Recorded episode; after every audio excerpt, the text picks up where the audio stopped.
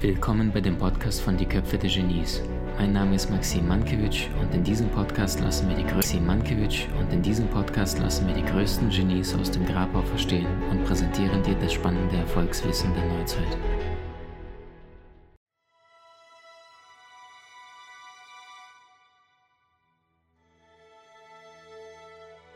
Can you spend or how can you waste even one second of your life with things which you don't like, like or love, your time is so limited. And I, I remember this sentence was just directly for me. And I read this book and I began to cry and understand I'm wasting my time here. And a couple weeks, months later, my career as consultant, I studied business, Finnish, and uh, uh, I had to go to government and to get small money because I didn't work the whole year. And this is uh, my journey three, four, five years um, before I started, and now it's community all over Europe. Um, I have a pleasure to do to, to, share wisdom like you do, and to learn from you, from great teachers, um, and spread this love to this planet all over Europe. So, Mr. Neale Donald Walsch, um, three questions, if it's okay for you. Yes, please. Okay, question number one is you say 98% of people wasting 98% of their time with things that don't matter. If I would ask you, uh, what is the reason for you? Why do we come here on this planet? I know this is an amazing question for a really short time. No, I can answer it in two or three sentences. Great. I believe that we come to this planet to give ourselves as souls the opportunity using physicality, our bodies and the whole physical world, as tools with which we can experience and express our true nature. Tools with which we can to experience who we really are. I believe that it is the desire of the soul to experience its divinity, hmm. But that it needs the experience of relativity up and down, fast and slow, big and small, here and there, male and female, good and evil, mm-hmm. hot and cold. It needs the experience of relativity within which to choose deliberately to express divinity as it defines it. Mm-hmm. So I believe that we come here to earth to experience ourselves as who we really are. And I think that when we do that, everything else in life falls into place automatically. We find ourselves supported by the universe. We find ourselves with sufficient income. We may not be the wealthiest person on earth, but suddenly our basic needs are taken care of. And we find ourselves with all the love that we could possibly hope to acquire and all the joy that we could possibly hope to express. Life tends to support life in the process of life itself when we know the purpose of life. So I think that the purpose of life is really quite simple to announce and to declare, to express and to fulfill, to become and to experience our divine nature. That is who we really are. I could be wrong about that, but I've lived my life that way since I was 50 years old, and everything, like you, everything changed. Everything became simple. You mentioned love and uh, today we're in, our, in, in, Hamburg at Neale's seminar. Um, you said my phrase from the whole day was maybe it's not as exactly words you said, but it was something like um, if love the most important things why we're on the earth, why we're not living it and why we're not expressing it so or, or we're not capable to express it that way. Um, and I would like to ask the second question according to relationships. There are so many young people um, and couples all over this planet uh, who practically live more the love of receiving instead of love of giving. And you said this morning um, this wonderful phrase for me love is freedom. Well, it was not that short, but what do you mean by unconditional love and, and love which means freedom? I think that freedom is another word for God. I think that God is that aspect of life, that element of all that is, that is absolutely unlimited and free in every way.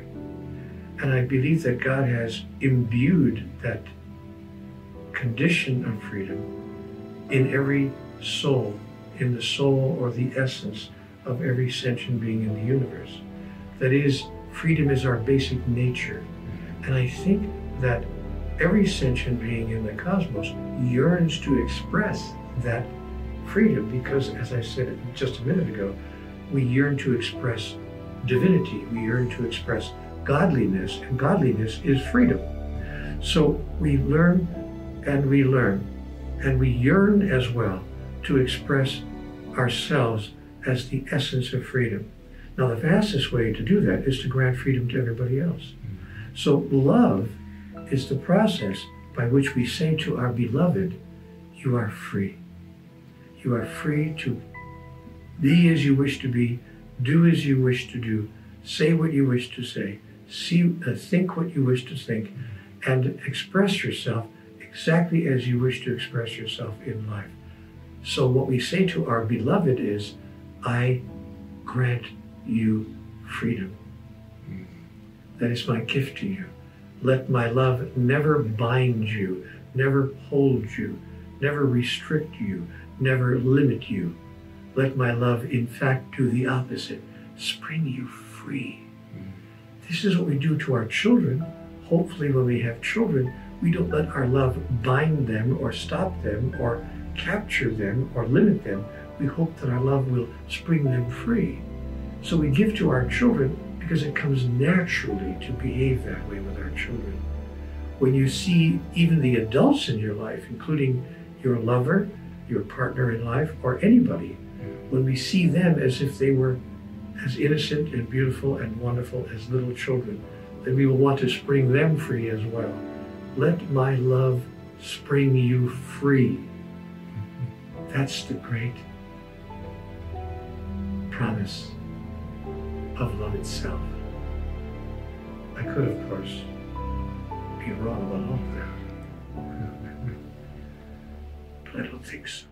Our communities, um, we try to, to awake the genius people from all over, all times, starting from Buddha to Michelangelo, Einstein, Da Vinci, all these famous people. This is what the community on Facebook is all about. Um, for me personally, uh, my favorite is Leonardo da Vinci, a man who's inspired me the most of all the genius people who lived. Were there any time in your life where you was looking at the past minds before our time? Maybe one, two, or three, even uh, any quote, maybe, and who is it? And and if yes, why? Well, um, the, the, the two I think of are so obvious that I'm almost embarrassed Mm-hmm. because it's so patently obvious. But I'm going to choose Buddha and Jesus. Mm-hmm. They were not fictional characters, they were real people, just like you and me. But their messages and their teachings and the, their modeling, that is the way they lived their life, was so profoundly divine Mm. that they stand even today, thousands of years later, as models of what it means for us to complete the mission for which we came. So I'm going to say that my two historical characters, and it's not terribly original, I'm sure everybody said, many people say this, uh, but my, my the, the, the lives that I've studied closely, I've studied closely the life of Buddha, Mm-hmm. Gautama, you know, Mm-hmm. uh, and um, the life of Jesus. And uh, those are the masters from the past whose experience on the earth has inspired me and offered me evidence that divinity in humanity is possible. That's not a, a fiction. It's not a pipe dream, as they say in America. It's not some kind of fantasy. It actually can happen. Human beings can express divinity, which is who they are, mm-hmm. and they can express that through themselves.